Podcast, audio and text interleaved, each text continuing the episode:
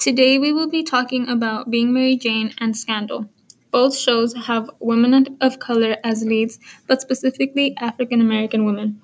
Both of them had jobs where they were dominated by men, which caused them to have to work harder for half of the recognition that their male co- colleagues got.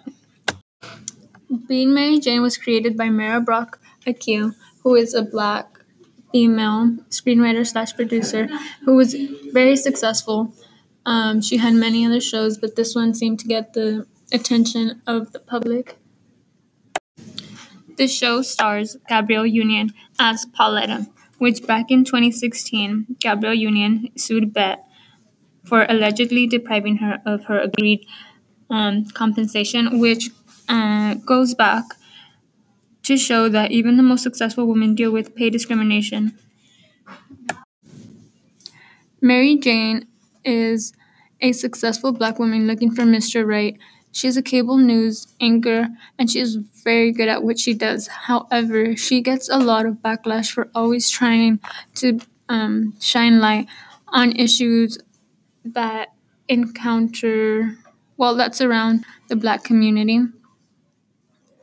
Um, she encounters a lot of men in her life, but does not seem to find Mr. Right, which, if you think about it, that is something that a lot of, especially black women, go through because they, like their own men, choose to alienate them and sexualize them because of their skin tone. And that is something that Mary Jane talks about in one of her segments while she's on air, which uh, makes people, a lot of people mad because they don't really want to hear the truth and that's what she's out there trying to do.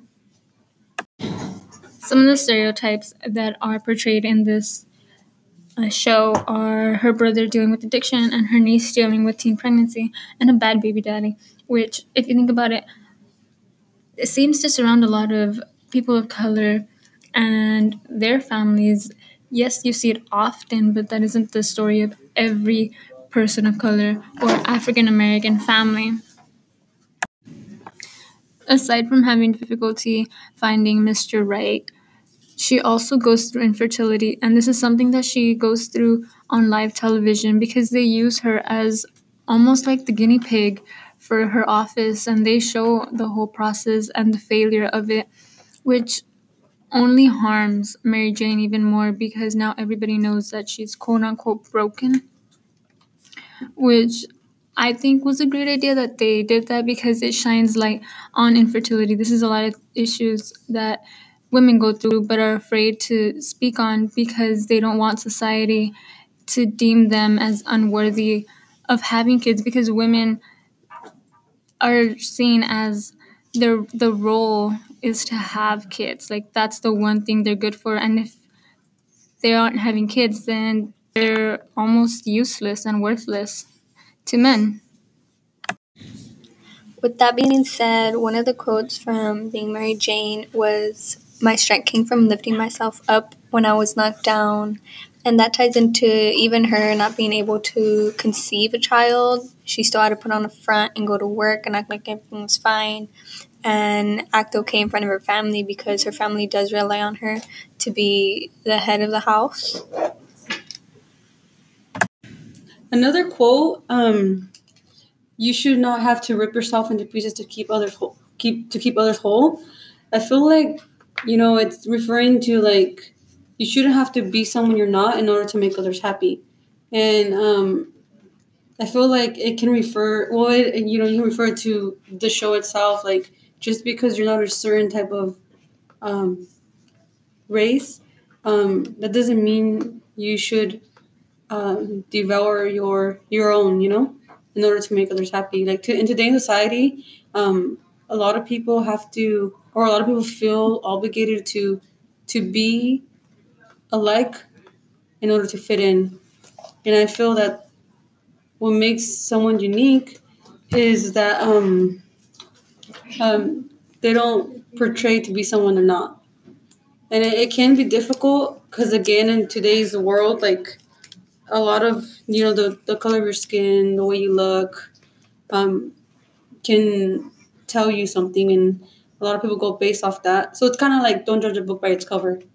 Don't you know, assume things when you haven't even heard their own story. Let them let them or let their story be told and then from there on it's it's your job if you want to criticize on it.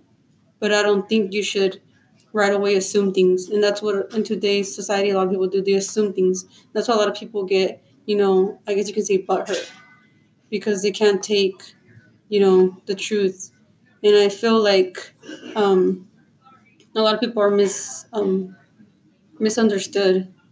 And I feel like, you know, in the show, um Jane herself, she she's being, you know, kind of um, stereotyped in the beginning, but throughout the show, she shows, you know, her strength as a color woman.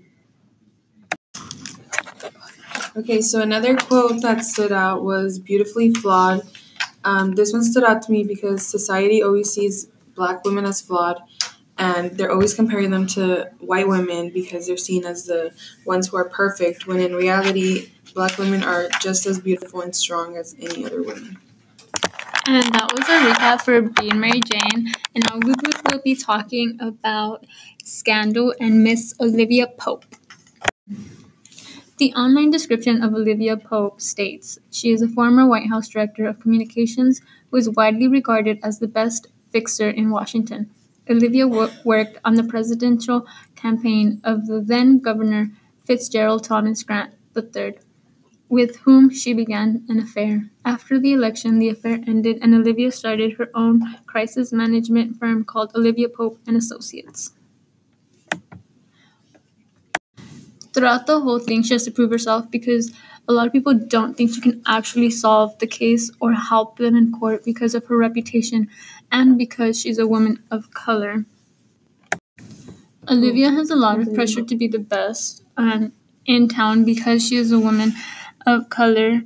Um, she has dedicated her life to protecting and defend, defending the public image of the nation's elite by keeping those secrets under wrap, which causes a lot of stress for her and to the point where she does leave to an island for a while, but then things start to get bad and returns to Washington to her gladiators. Okay. So a quote that we connect to that is um, you are a gladiator, so gladiators don't run. They fight. They slay dragons, they wipe off the blood, they switch up their wounds, and they live to fight another day. Um, so basically what she's trying to get at is, you know, don't let anything knock you down or make you small. You're strong enough to get through anything. Pick up the pieces and fight for what you want in life.